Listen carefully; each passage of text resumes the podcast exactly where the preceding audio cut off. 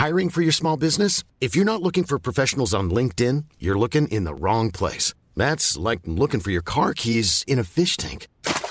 LinkedIn helps you hire professionals you can't find anywhere else, even those who aren't actively searching for a new job but might be open to the perfect role. In a given month, over 70% of LinkedIn users don't even visit other leading job sites. So start looking in the right place. With LinkedIn, you can hire professionals like a professional. Post your free job on linkedin.com slash people today.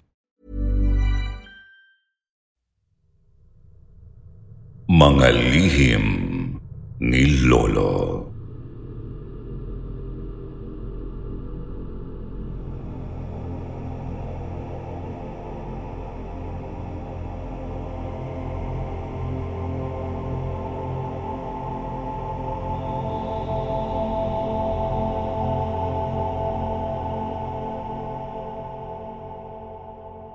Anting-anting ni Lolo. Kumusta po, Sir Jupiter? Ako po si Natalie. 25 years old na po ako ngayon at nakatira po kami sa Batangas. Ang kwento ko po ay tungkol sa lolo ko na may anting-anting na magnet. Bata pa lang po ako ay lagi kong nakikita si Lolo Beat na may nakataling magnet sa kanyang bewang. Tinatanong ko siya noon kung para saan yon at ang sagot niya lang ay anting-anting daw niya yun para hindi siya lapitan ng mga engkanto. Hindi ko pa yun maintindihan noon kasi six years old pa lang ako. Akala ko ay kinikwentuhan lang ako ng lolo ko. Lagi kasi naming banding noon habang kumakain ng inihaw na mais ay ang magkwentuhan. Madalas diyang ikwento ay tungkol sa mga diwata at engkanto. Tuwang-tuwa ako sa kanya kaya lagi akong nakikinig sa mga kwento niya. Pero nung namatay ang lolo ko, doon ko palang tinanong si Lola kung bakit namatay si Lolo Beat.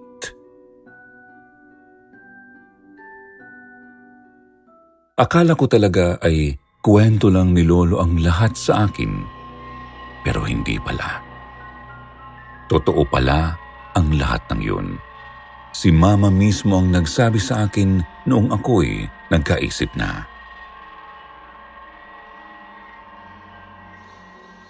Sixteen years old ako nang mamatay si Lolo Beat. Akala ko ay nalunod lang siya sa ilog dahil doon namin natagpuan ang kanyang katawan. May ilog po sa lugar namin. Sa tabing ilog, madalas makipag-inuman ang lolo ko. Habang nagiinom kasi sila ay sinasabayan nila ng pamimingwit ng isda. Marami pa pong isda noon sa ilog namin. Malinis ang ilog at pwede talagang kainin ang mga isda. Kapag nakabingwit sila ay doon din nila niluluto sa tabing ilog para may pampulutan na sila.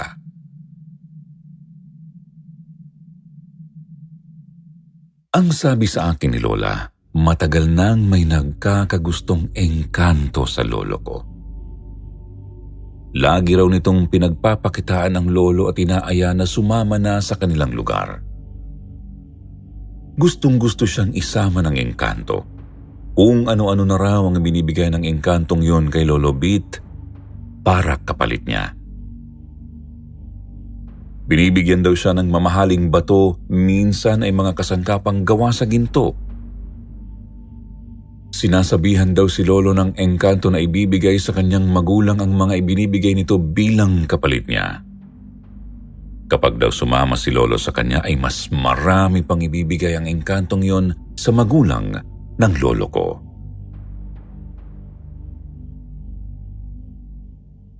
Pero hindi raw pumapayag ang lolo ko sa alok ng engkantong yon dahil noon daw ay na-in love na ang lolo ko sa aking lola. Ipinaglaban daw niya si Lola sa engkanto.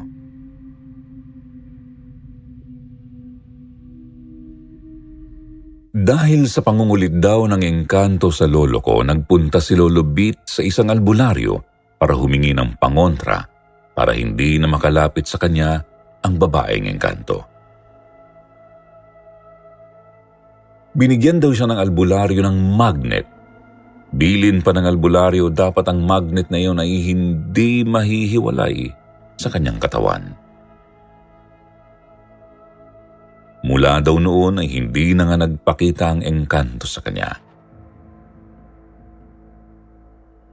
Pero isang beses, napanaginipan daw ito ni Lolo. Sinabihan daw siya na pagdating ng araw ay kukunin siya nito. Hindi raw yun pinansin ng lolo ko kasi akala niya ay panaginip lang. Hanggang sa pinakasalan niya ang lola ko at nagkaroon nga sila ng mga anak.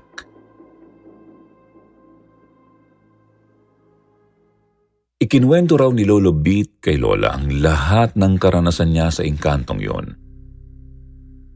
Pero dahil nga hindi naman nakita ni Lola ang engkanto, nakinig lang siya sa mga kwento ni Lolo pero hindi niya yun pinaniwalaan.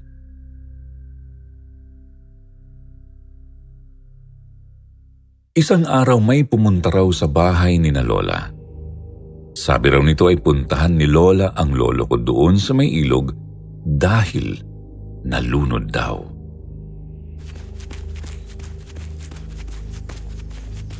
Dali-dali nagpunta ang lola ko sa ilog.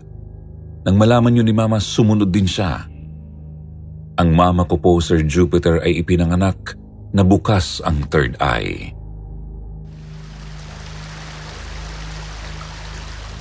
Pagdating daw niya sa ilog, marami ng usisero doon. Nakipagsiksikan pa raw siya para lang malapitan sina lolo at lola.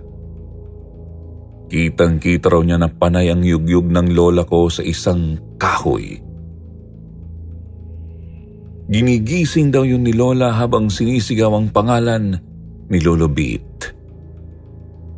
Di raw alam ni Mama kung bakit nagkakaganoon ang lola ko, bakit daw niya iniiyakan yung kahoy na yun. Putol na katawan daw po yun ng kahoy na parang inanod lang sa ilog.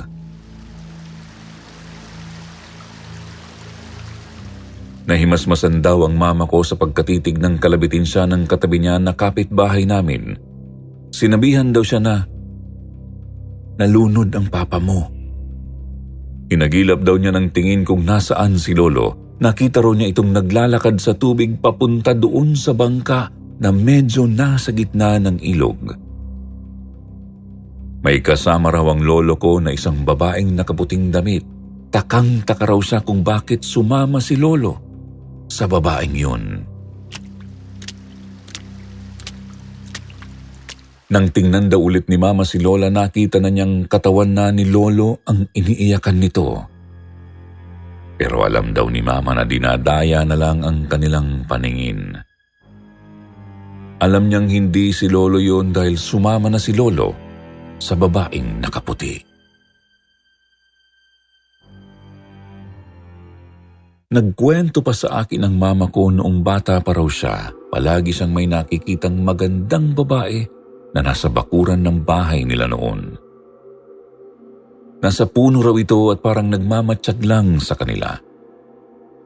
Hindi naman daw lumalapit, basta nakatingin lang. Hindi naman daw natatakot ang mama ko kasi hindi raw nakakatakot ang itsura ng babae. Talagang maganda raw po ito. Mahaba ang buhok at laging nakasuot ng puting damit na mahaba. Hindi na raw makita ang paa sa haba ng damit. Nakasayad na raw sa lupa ang damit ng babae.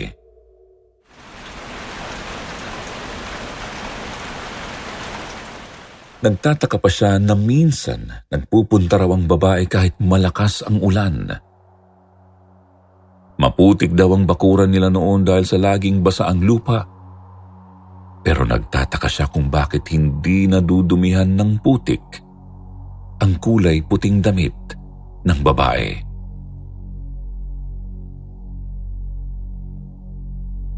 Akala daw niya ay nagpupunta lang ang babae para makipaglaro sa kanila.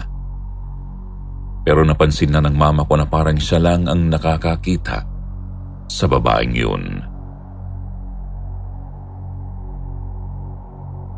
Pero ang babae raw ay iisa lang ang palaging tinitingnan.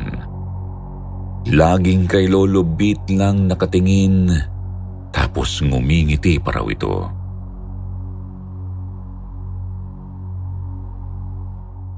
Dahil sa madalas niyang makita ang babae, sinabi na raw ito ni Mama kay Lolo. Gulat na gulat daw ang lolo ko nang banggitin yun ni Mama sa kanya. Ang sabi na lang daw ni Lolo sa kanya kahit ano ang sabihin ng babae. Huwag niyang pakinggan. Huwag ding lalapit kapag tinawag siya. Huwag ding kakausapin. Dahil nagtataka raw ang mama ko, tinanong niya si Lolo kung bakit.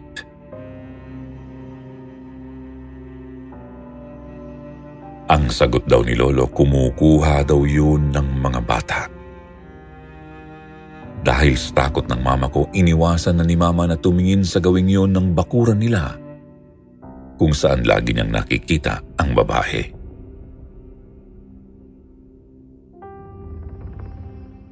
Isang beses pa raw nang inutusan daw si mama ng lola ko na sunduin na si lolo sa inuman doon sa may ilog.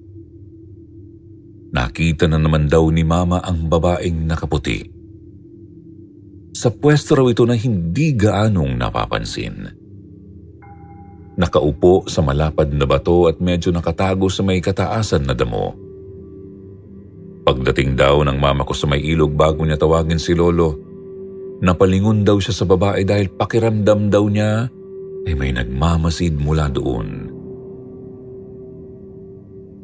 Kaya nung tiningnan niya at nakita nga ang babae, Dali-dali daw niyang pinuntahan si Lolo at binulungan na umuwi na ito dahil nandoon daw ang babaeng nangunguha ng bata. Bigla raw natigilan ng lolo ko at nagpaalam na sa mga kaibigan niya na uuwi na raw siya. Sa di malamang dahilan, nagmadali raw silang dalawa na maglakad pa uwi ng bahay.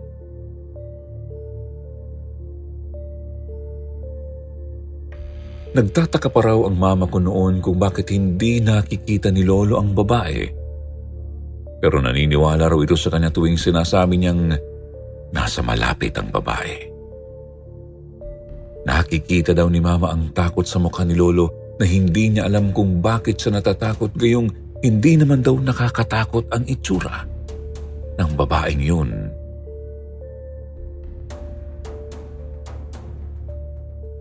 Dahil sa kalokohan ng mama ko, minsan ay ginagawa na lang niyang kalokohan ang nakikitang babae. Kahit wala naman sa lugar ay sinasabi niyang nandoon para umuwi na agad si Lolo sa bahay.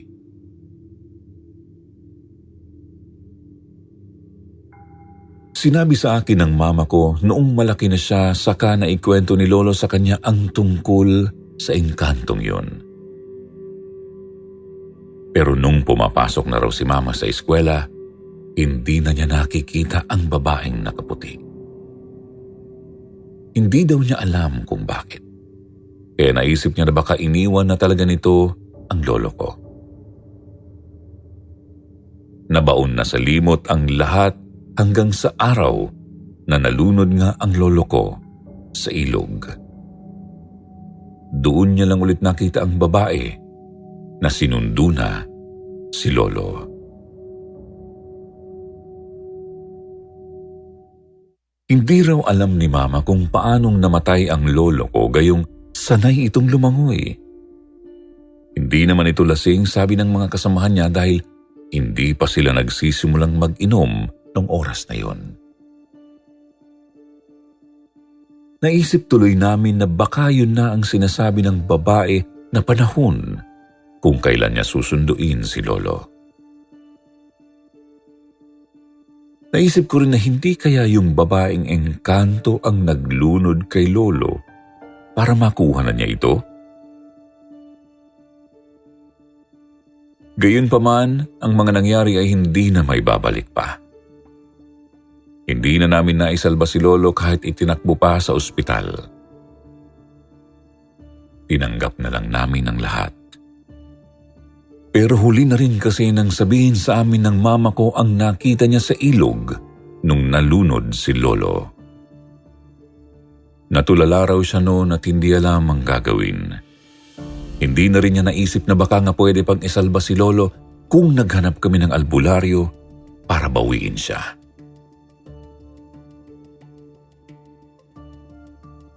Sa ngayon po, ang mga alaalang yun ng lolo ko ay hindi namin malilimutan. Sana kung saan man dinla ng babaeng yun ng lolo ko, naway masaya si lolo sa piling niya. Hanggang dito na lang po ang aking kwento at mar- Hey, I'm Ryan Reynolds. At Mint Mobile, we like to do the opposite of what Big Wireless does. They charge you a lot, we charge you a little. So naturally, when they announced they'd be raising their prices due to inflation, we decided to deflate our prices due to not hating you. That's right. We're cutting the price of Mint Unlimited from $30 a month to just $15 a month. Give it a try at mintmobile.com slash switch. $45 upfront for three months plus taxes and fees. Promo rate for new customers for limited time. Unlimited more than 40 gigabytes per month. Slows. Full terms at mintmobile.com. Hiring for your small business? If you're not looking for professionals on LinkedIn, you're looking in the wrong place. That's like looking for your car keys in a fish tank. LinkedIn helps you hire professionals you can't find anywhere else, even those who aren't actively searching for a new job but might be open to the perfect role. In a given month, over 70% of LinkedIn users don't even visit other leading job sites. So start looking in the right place. With LinkedIn, you can hire professionals like a professional. Post your free job on linkedin.com slash people today. Marami pong salamat sa inyong pagbabasa.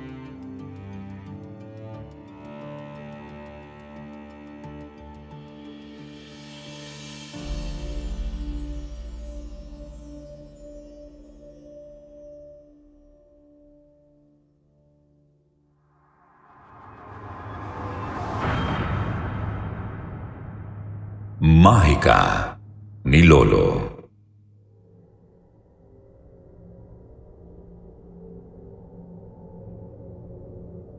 Magandang araw po, Sir Jupiter, sa bumubuo ng sityo Bangungot.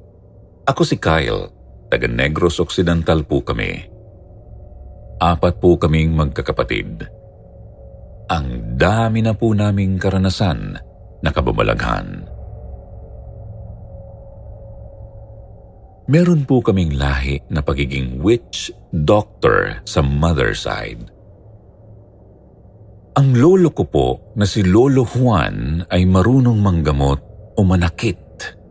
Sa madaling salita po, kaya niyang manggamot at kaya niya ring mangkulam. Nakatira po sila noon sa isang liblib na lugar sa probinsya. Nakapunta na raw ako noon doon noong 2 at 6 years old pa lang ako, sabi ni Mama. Noong bata pa raw po ang mama ko, mga 7 years old daw po siya noon, meron po silang puno ng saging sa bakuran. Nang mamunga raw po ang punong yun at nahinog, may kumuha raw ng mga saging nila. Nakita ng nanay ko na pinuntahan ni Lolo Juan ng mga kapitbahay at tinanong kung kinuha ba nila ang bunga ng saging.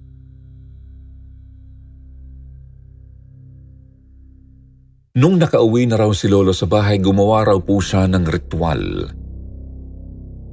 Ilang oras daw ang lumipas may isang pamilya ang pumunta sa kanila para magpagamot dahil lumaki raw ang tiyan nila.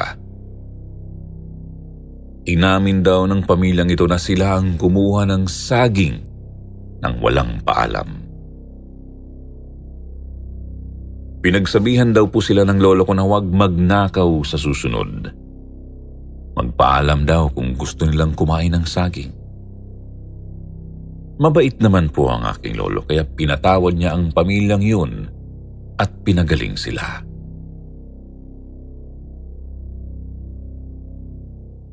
Ilang taon ang lumipas, mga 11 years old na po ang mama ko at isang araw nakita niyang duguan si Lolo Juan nang umuwi ng bahay. Hindi umiimik si Lolo nang pumasok sa bahay.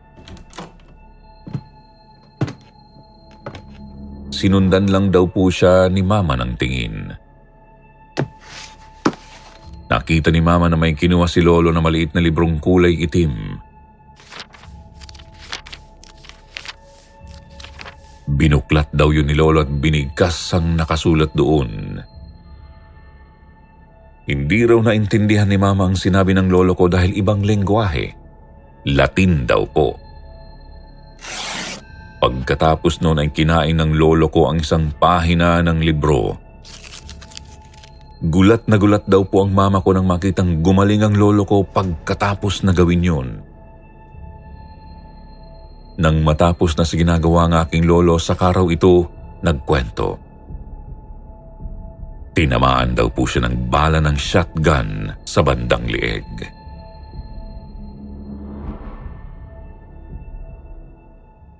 Nagtataka raw po sila mama noon kung sino ang gagawa ng ganon sa lolo ko. Hindi naman daw po kasi sa pala kwento. Naisip daw nila na imposibleng makainggitan ng lolo ko dahil wala naman pong dapat kainggitan sa kanya. Hindi po sila mayaman o may kaya. Nakatira lang daw po sila noon sa isang barong-barong. Ang itsura po ng lolo ko ay pandak. Pango ang ilong. Ulay kayo manggi at kulot ang buhok. Lagi raw po siyang nakayapak kahit saan magpunta. Ang sabi pa ng mama ko may lahi daw pong negritos ang lolo ko. Kaya imposible nang makainggitan siya ng mga tao.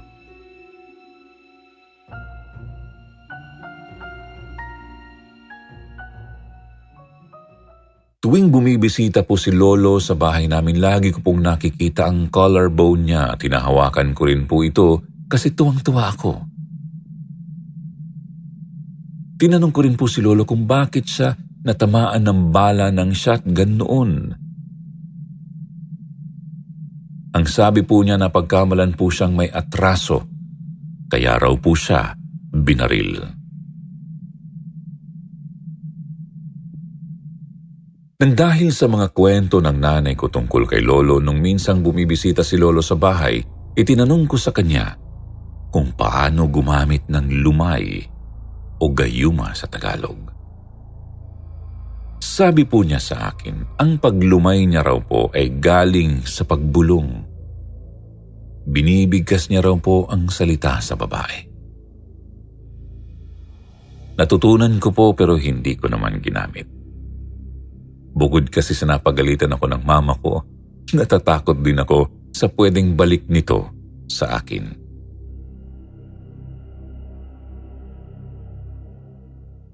Ito pong susunod kong kwento ay tungkol naman kay Lola Marie, ang asawa ni Lolo Juan. Galing po siya sa mayamang angkan namin. Half Spanish at half Chinese po si Lola. Noong sumama si Lola kay Lolo ay itinakwil daw po siya ng pamilya niya. Kaya ipinagtataka ko kung paanong ang magandang si Lolo Marie ay umibig sa katulad ni Lolo. Mabait naman po talaga si Lolo. Puno lang talaga siya ng mga kababalaghan.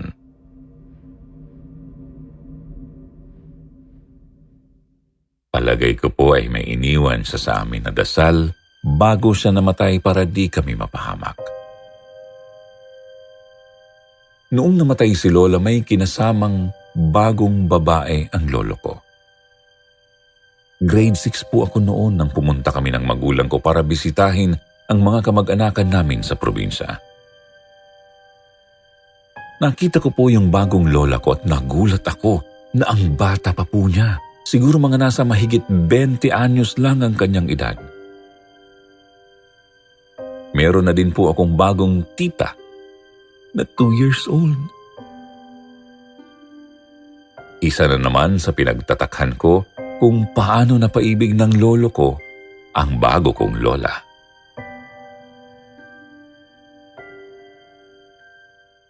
Isa sa mga kwento din po ni Lolo Juan sa akin ay noong bumisita sila ni Mang Fred sa kabilang baryo dahil may kaibigan daw po sila doon. Medyo malayo po ito sa lugar nila. Piyesta raw po noon kaya maraming tao. Nung kainan na raw po ay naghain daw ng hipon ang may-ari ng bahay.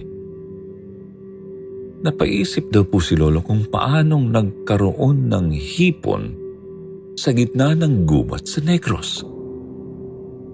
Kaya di na raw po siya kumain at binulungan din niya si Mang Fred na huwag ding kumain.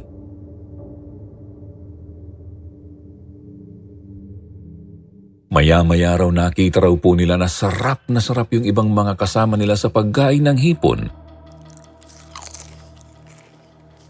Habang sarap na sarap ay parang ayaw na daw nilang tumigil sa pagkain. Nung napansin ng mga taga roon na hindi raw kumakain ng hipon sina Lolo at Mang Fred, bigla raw nagbagong anyo ang mga ito. Naging aswang daw po ang mga taong yun Dali-dali raw po silang tumakbo. Nung medyo malayo na sila, akala nila ay wala na po yung mga aswang. Pero hindi raw po nila alam na merong isang aswang na hindi sila tinantanan. Bigla na lang daw may mabilis na sumunggab sa kanila. Nakagat daw si Mang Fred sa likod. Dali-dali namang kinuha ni Lolo ang itim niyang libro at binasalang nakasulat doon Hinampas-hampas daw po ni Lolo ang lupa gamit ang napulot niyang sanga ng kahoy. Natakot daw po ang aswang at tumakbo itong pabalik sa pinanggalingan.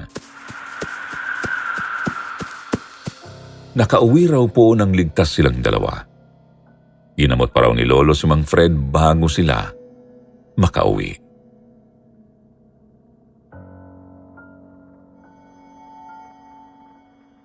Huling kwento ko na po ito tungkol sa lolo ko. May sakit na po siya nito. Nagulat po kaming lahat nang bigla na lang may pumasok na paniki sa bahay namin.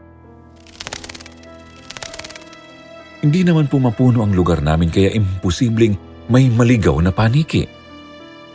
Natakot kami noon sa paniki kaya pinaghahampas po namin ng walis tingting para umalis na. Nang mapaalis po namin ang paniki may dumating naman na maliit na pusa. Nakapagtataka po kasi may alaga po kaming aso. At takot na takot po siya sa kuting. Walang tigil ang pagtahol niya na nahahaluan na ng pag-alulong. Kinilabutan po kami kaya inalabas na lang po namin ng bahay yung kuting.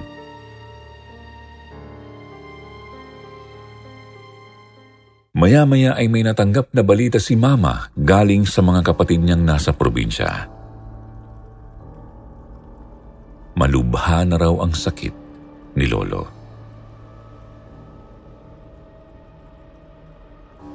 Dali-daling nagpaalam si Mama sa trabaho niya.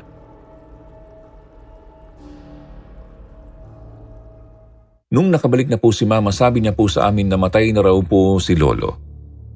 Di rin po kami gaanong magkalapit ng loob ni Lolo pero sa puso ko, mahal na mahal po namin siya.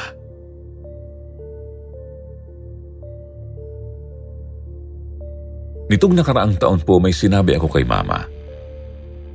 Sabi ko sa kanya noong 12 years old ako nang pumunta kami kina Lolo, natatakot po ako sa bago nitong asawa, pati na rin sa anak nila. Parang ang sama nilang tumingin. Sabi ko pa baka sa kanila iniwan ni Lolo ang pamanang itim na mahika. Sabi naman po ni Mama, hindi raw. Kay Mama raw po balak na iwan ni Lolo ang karunungan niyang itim para hindi na gamitin ng iba.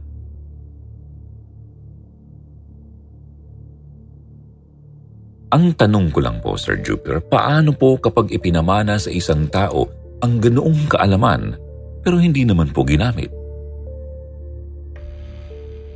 Saan po kaya mapupunta ang kaluluwa ng taong yun kapag namatay na?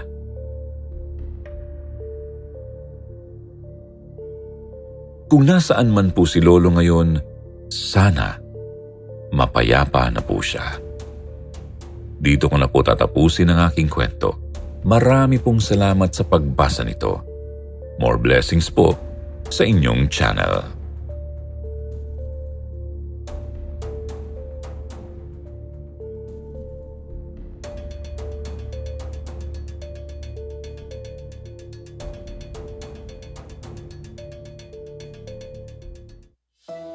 At ngayon, ito naman ang ating paboritong shoutout portion.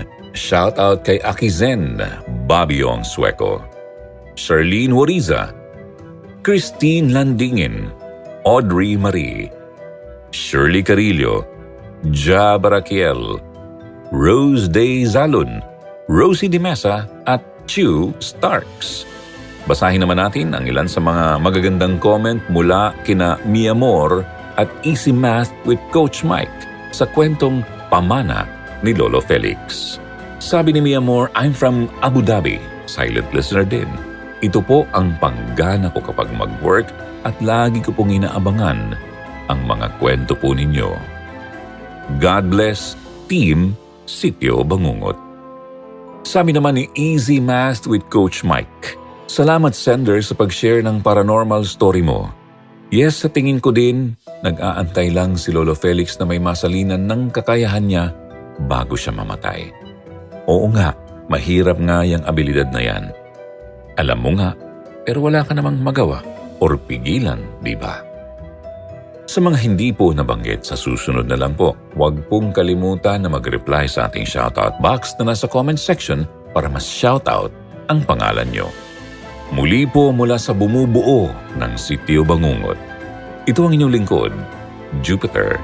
Nagpapasalamat.